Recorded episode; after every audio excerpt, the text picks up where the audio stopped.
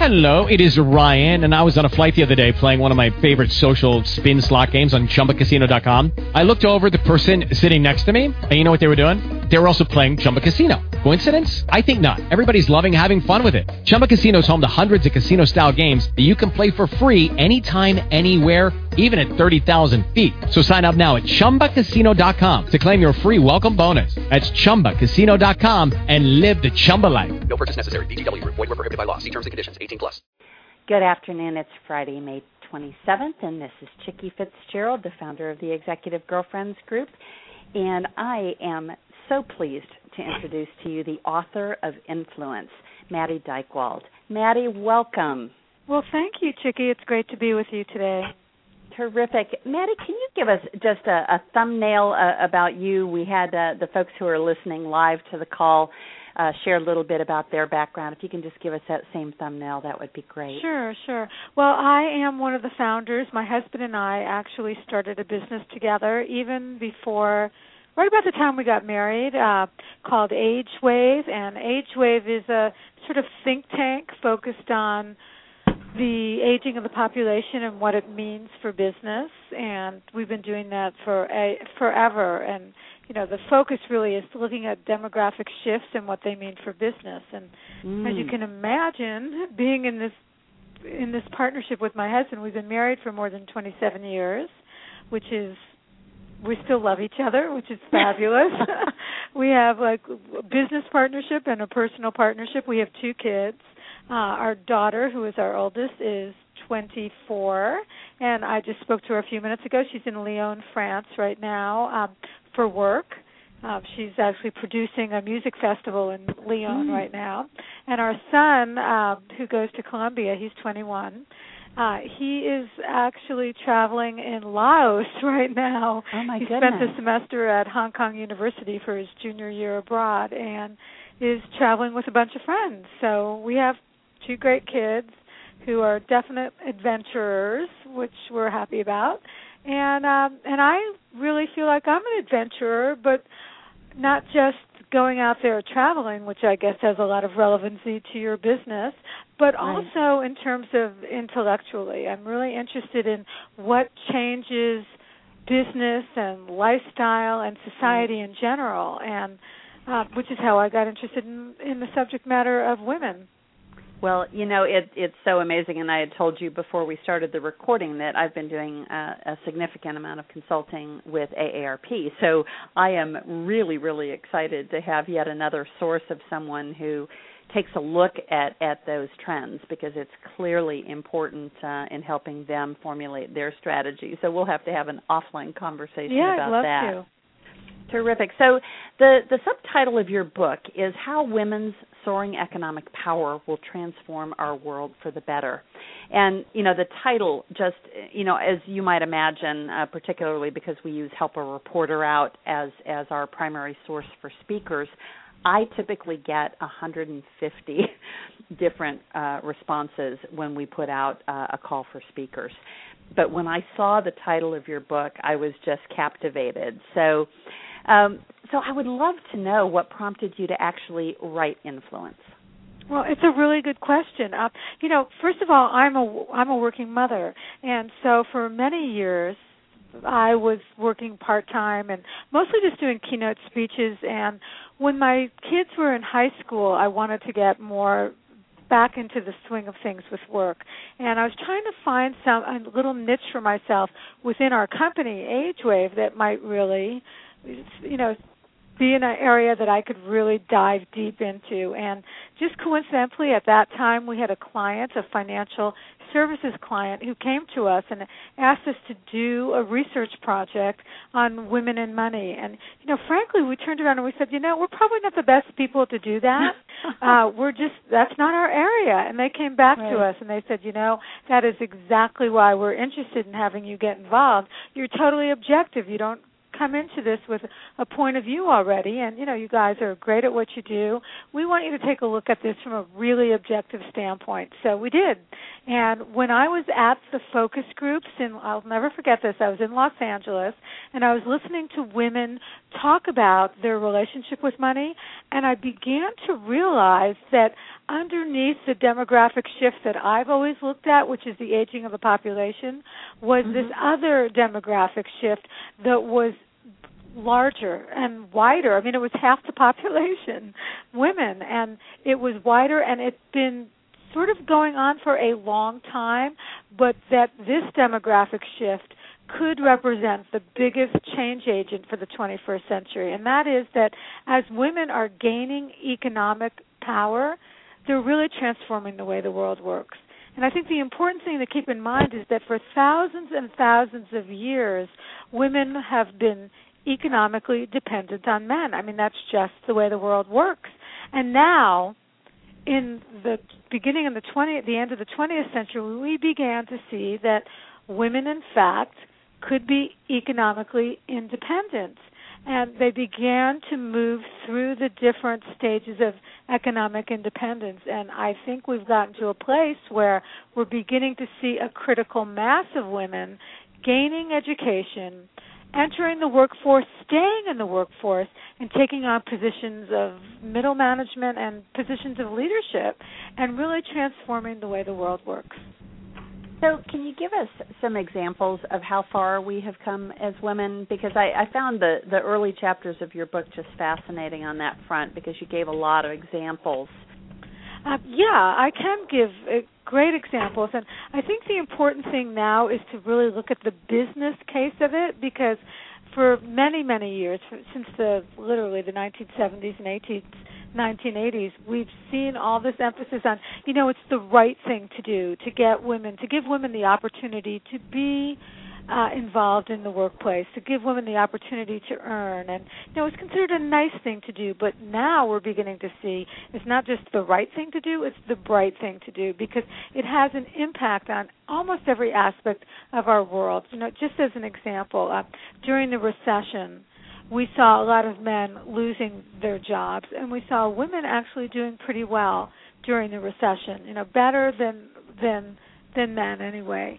Uh, and part of that was the kinds of industries that women are employed in. So for the very first time in history, we began to see a quarter, actually a little bit more than a quarter of all families of married couples where the wife actually was the primary breadwinner now, that's a real shift. I mean, back in the 1980s, which isn't that long ago, only about 4% of women out earned their husbands. So that is a huge transformation. So we see women beginning to hold up the financial end in families. We also see in corporations, for instance, you go into the business world and you begin to realize that suddenly if you put women on boards and on senior leadership committees, you begin to see tremendous shifts take place. And one of those shifts is increased profitability. And by the way, it's not just one woman on a board or in a senior leadership committee because that's really just tokenism. And they right. find if you put two women on a board, for some reason there's conflict that gets created and that's never a good thing. But if you put three or more women on a board or on a senior leadership committee, suddenly you begin to see profitability begin to rise, and that that's actually influence in action. So that's pretty. Well, and I love to hear that because uh, you know one of the things that we like to do within the Executive Girlfriends group is is show demonstration of that. So this is why when I when I read your book, it, it was just so amazing to read that. But you know, on the other side is this whole issue of influence of women and the recognition of that influence still seems to be an uphill battle. So, what changes are you seeing in the recognition of the influence of women? Okay, well, let me take a step back from that for a minute, and I think we need to be real about women's influence uh, and realize that it's still just a small number of women who have a huge impact. But what we have done so great is we've seen a critical mass of women get to sort of that middle place, uh, middle management and work, uh, middle income. So we've done a great job of getting to that middle place. But unfortunately, we have not yet broken through to the top of the influence food chain. Uh, we have more and more examples of women who have, and and that's good news. But um, overall, we, we're not doing any better now than we have in, back in the 1980s. And I think this is a real call to action to recognize that uh, and to do something about it. To enlist men to help women because if it's good for women, it's also good for men because if it, for instance, improves the profitability in a company, you would think that the men in that company would want the profitability to increase, and therefore right. they'd want more women involved in senior leadership, right? Right. So we've got to make that happen. We've also got to ha- have more women step up to the plate and say, "Yes, I'm willing to take on those leadership positions." And you know, we're being pulled in so many different directions in our lives. You know, between work and family and uh, taking care of aging parents, everything like that just seems to come together in a way that many women don't want to stand up and say, "Yes, I'll take on more responsibility. I want a leadership position." So that's something that we have to get real with. Got it. Got it. So, you know, I know that sounds like a little bit of a bad piece of information, but I see it as a positive piece of information because if we can get real with it and understand it, then we can figure out what stands in the way of women getting into more leadership positions.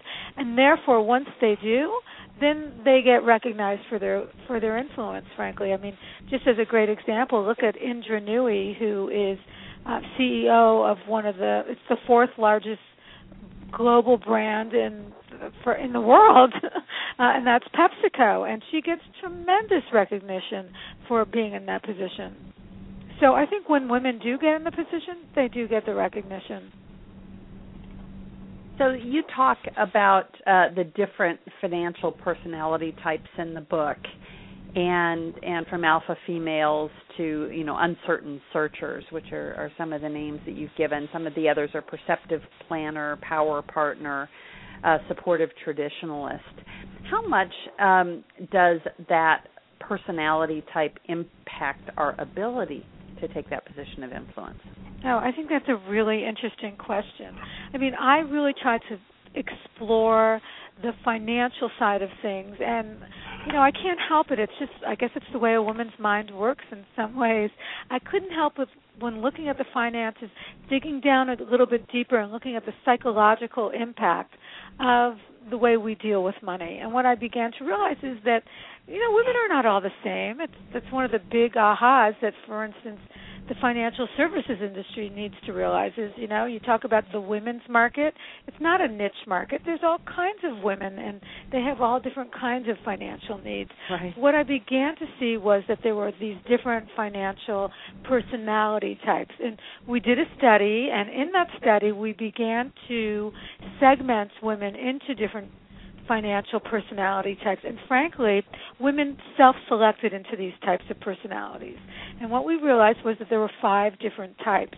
Uh, from the most confident, and we realized, by the way, that confidence is one of the big factors in determining a personality type that was financially oriented. So the most powerful, the most confident was that alpha female, and only about 18% of women fall into that category. And they're a woman who's you know, willing to shoot from her hip, big risk taker, willing to act in a lot of ways the way a very sort of aggressive guy would act in terms of her financial capabilities.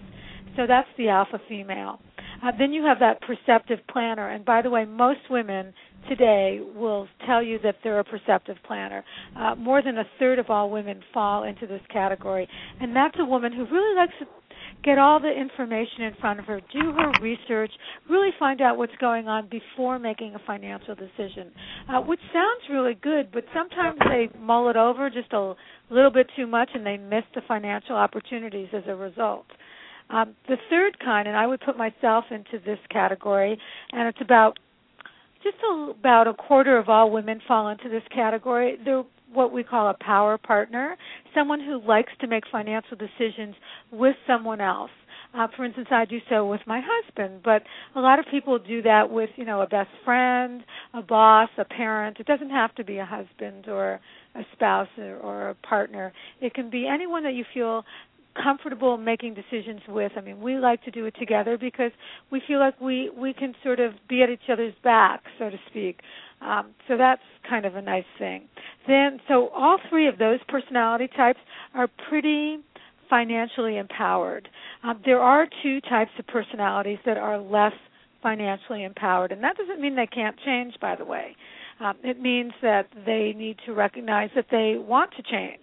Uh, one of them is what we call the supportive traditionalist, and that is the smallest number of women. About 8% of women identify themselves as supportive traditionalists and you know the title sort of says the whole thing I mean, right. sort of the de facto what women used to be they defer their financial decisions to someone else oftentimes a spouse uh, they don't want to take any financial decision making responsibilities at all. They just don't want to know about it. They don't care, and um, they they don't they really don't want to make those decisions. But the other kind is what I call the uncertain searcher, and about 16% of women identify themselves as being uncertain searchers. And that's someone who they'd like to make financial decisions for themselves, but they feel very uneducated about it, and they're not sure where to turn for information. So if they could get the information, then suddenly it might transform them into someone who is much more empowered financially. Well, so it's interesting. Are, yeah, mm-hmm. go on. I'm sorry. No, I was going to say earlier earlier in uh, the the chapter that where you talk about that in the book, you you've got a very simple uh, pyramid diagram which uh, comes, uh, I believe, off of the Maslow's uh, hierarchy of needs, but it talks about survival, independence, and influence really being the three stages of economic power. And I think having just heard about those personality types, it's it's really interesting to see how it feeds into that. So. Uh, you know, as we take a look at at um, alpha females that have have gone out and tried to build businesses or or successfully built businesses, and uh, I hope to be in the latter category before long, but have certainly been in the former. Uh, you talk a little bit about um, why there aren't more women in venture capital and why the venture capital community isn't funding women owned businesses or, or women founded businesses. Can you give us a little bit of color on that? Yeah, you know, I interviewed a lot of venture capitalists for my book, both women and men, and what they told me there were several different things. First of all, we need to keep in mind that a really small number of venture capitalists are women. Only 6.n uh, I'm sorry, a very small number are, and the money that goes to women who are looking for venture money is very small. Only about 6.8% of all uh, U.S. venture investment money went to women-owned firms in 2009. So that's that's not that long ago. I mean, it's just it's a really sad kind of thing but there's several reasons one of the things is that they said that most women pitch a business idea um, at exactly the amount of money they expected to make or even underplay the amount of money that they expect the business to make and that that is really not the way things are done in venture capital. They called it the zeros problem. They said that when men pitch ideas they add zeros. They add at least three zeros.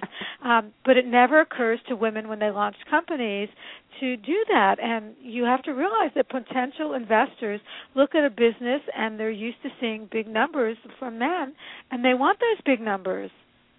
Right so that's one of the most important things to keep in mind. Uh, the other thing is that most people go for venture money to people that they know that are part of their networks. Now, although women are great networkers in general, social networkers, they're not necessarily great networkers in terms of having a goal, uh, like, for instance, raising venture capital funds. So they don't go after their goal with it and they don't try to cultivate a network of venture capital people at their fingertips. So that's really a problem as well. Uh, those personal connections or you know those angels or private equity firms connecting with those people becomes a very important thing. Um, and right. another explanation for that lack of funds flowing to women owned firms is that while it's the kind of firms that women try to create. Um, oftentimes, women-owned companies just don't have much growth potential uh, the way that men's companies often do. I mean, they've been sort of characterized as cookie companies. And you know, it's great to have one or two com- cookie companies, but you know, people who are raising venture capital funds need to realize that venture companies are looking for all kinds of companies, but ones who are going to produce large profits. Right. Absolutely. So tell us some of the things that women do to undermine the this position of influence that they could have.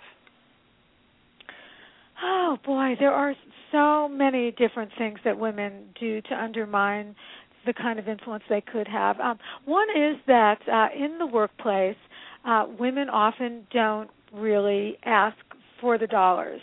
Uh, the, apparently, and there's been many studies that show this, uh, when women ask for money in the negotiating process, they tend to under play what their own personal value is, whereas men tend to overplay what it is. And you know, we talked about this in terms of venture capital money. It's the same thing when it comes to their own personal worth and their own personal value in the workplace. We tend to underplay how valuable we are.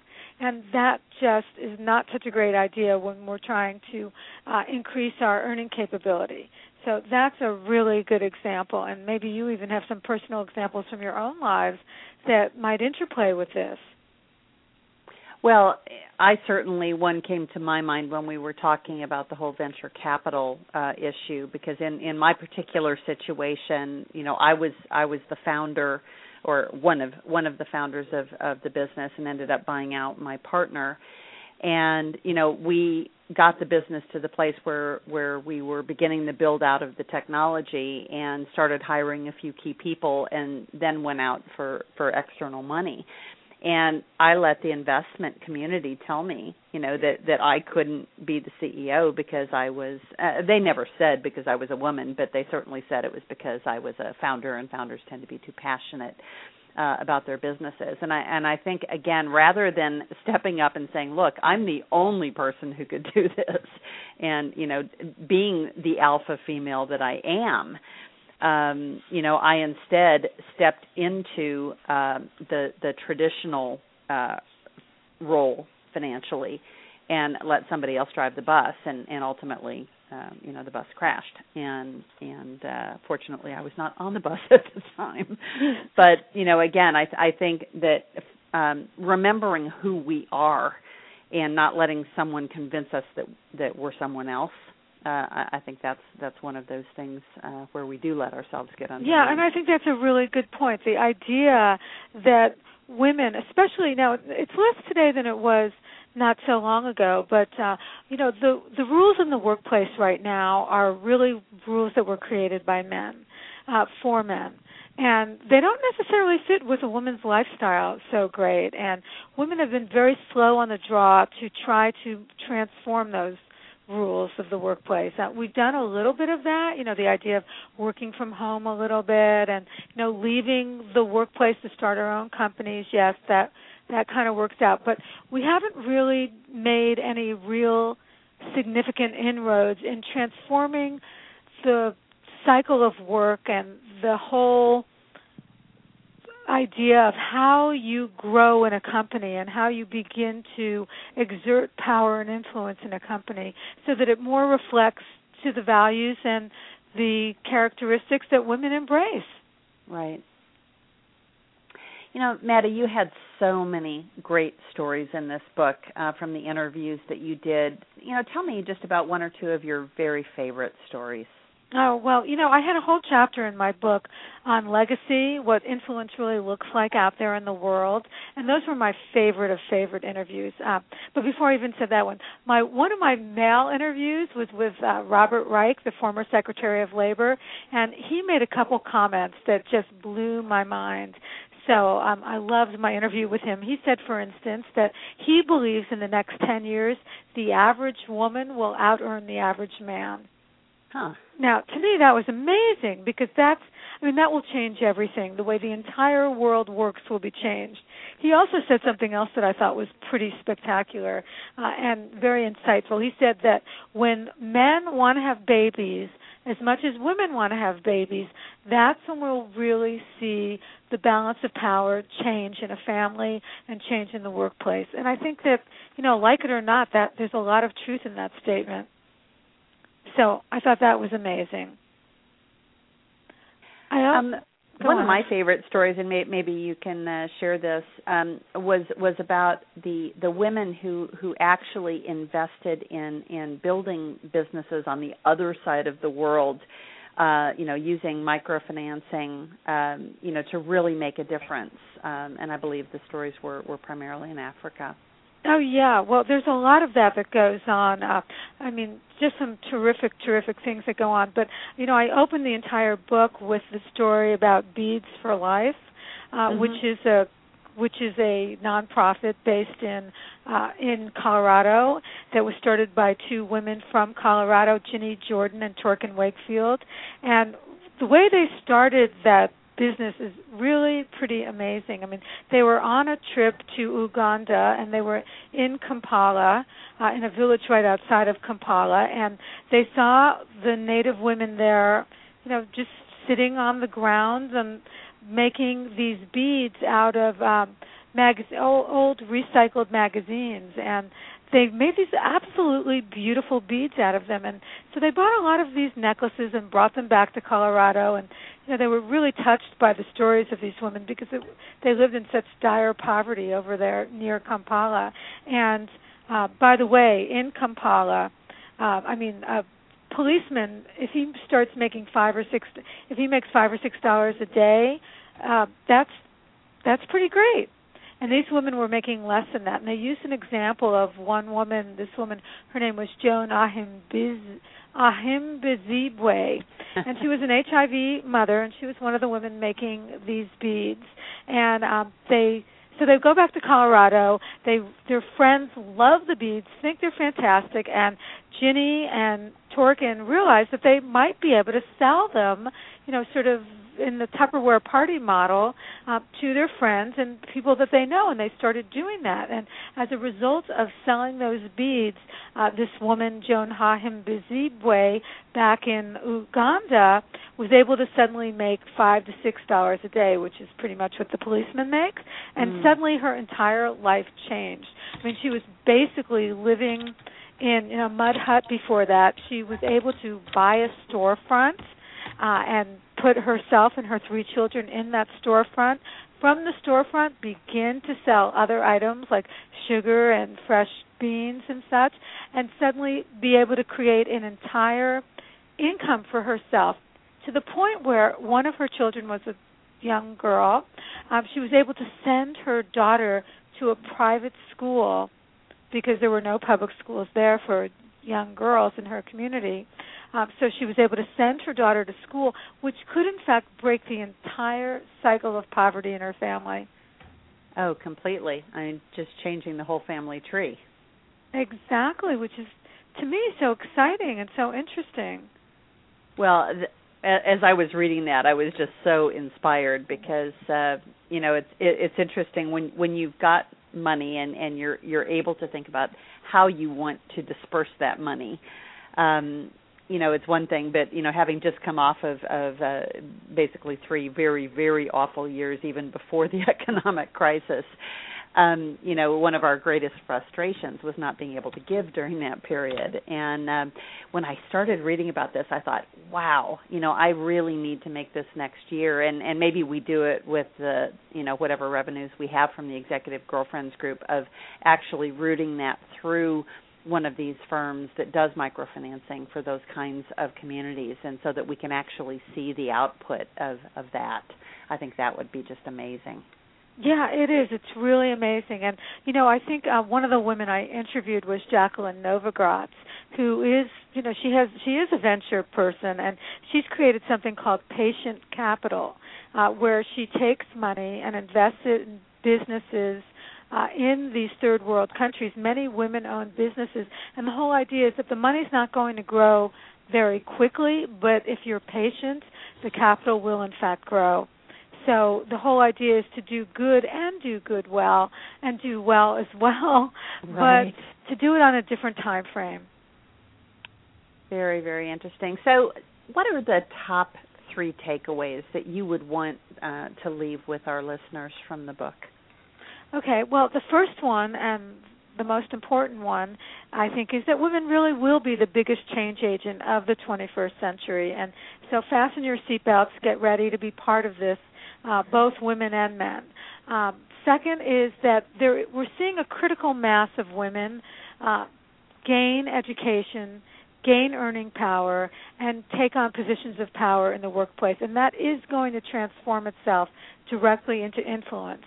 And then thirdly, that each and every one of us can exert our influence and make a change in the way the world works. And there's all kinds of things that we can do. And in my book in the last chapter I give 10 examples of what each and every one of us can do. And the first one which I think is the most important is that we can foster financial knowledge, education and expertise for women and girls starting with ourselves I mean, it's really important that women get savvy around money, and there's all kinds of ways to do it. And by doing that, and trying to empower someone else, like maybe it's our daughter, maybe it's our mother, maybe it's a friend, to also do that, we're changing the way the world works. Got it. Got it. Well, let me just share uh, with our listeners just uh, a little bit of the outline of the book. The book is available for sale on the Executive Girlfriends Group bookstore. Um, it begins with Power Shift on the Horizon, which is is where Maddy uh, gives that that picture of um, you know the perspective on where women have come from and, and where they're going. Global Change and Whole Wheat Pizza, which is Profiles of Influence in Business, the Entrepreneurial Exodus. Uh, the fourth chapter is In the Workplace, Rewriting the Rules from the Outside In. The next one is In the Marketplace, Women Are the Market. Uh, chapter six is At Home, talks about the future of men. Chapter seven, In the Family, Mutiny on Noah's Ark. Chapter eight, In Politics, Closing the Leadership Gap chapter 9 legacy what influence looks like and then uh, the chapter that maddy was just quoting from uh, which is what can you do and it's a very very very practical step by step list of 10 different things that you can do well maddy thank you so much for joining us on this holiday weekend i know uh, everyone is just chomping at the bit to uh, break into their weekend. So uh, we'll just like to thank you on behalf of the Executive Girlfriends Group. But I do want to uh, just um, break for a minute to see if our, our folks who are live on the call today have any questions for you before we let you go. Anybody have a comment or a question?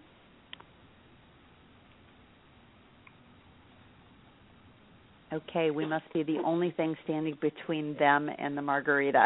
okay, well, I don't want to be that person. Sounds like I already am. All right. Well, Thank well, Maddy, you. it I was it was it. terrific, and I I really really enjoyed your book. So um, thank you so much for joining us, and we will be providing the audio of this uh, to you in MP3 format. It will also be on uh, Blog Talk Radio uh, by the end of the weekend, so you'll Good. be able to Well, share that link you. with anybody who might want to listen to the interview. Well, thank you so so much, and with that, we are going to turn off the recording. Okay, well, thanks again. Okay, take care. Bye.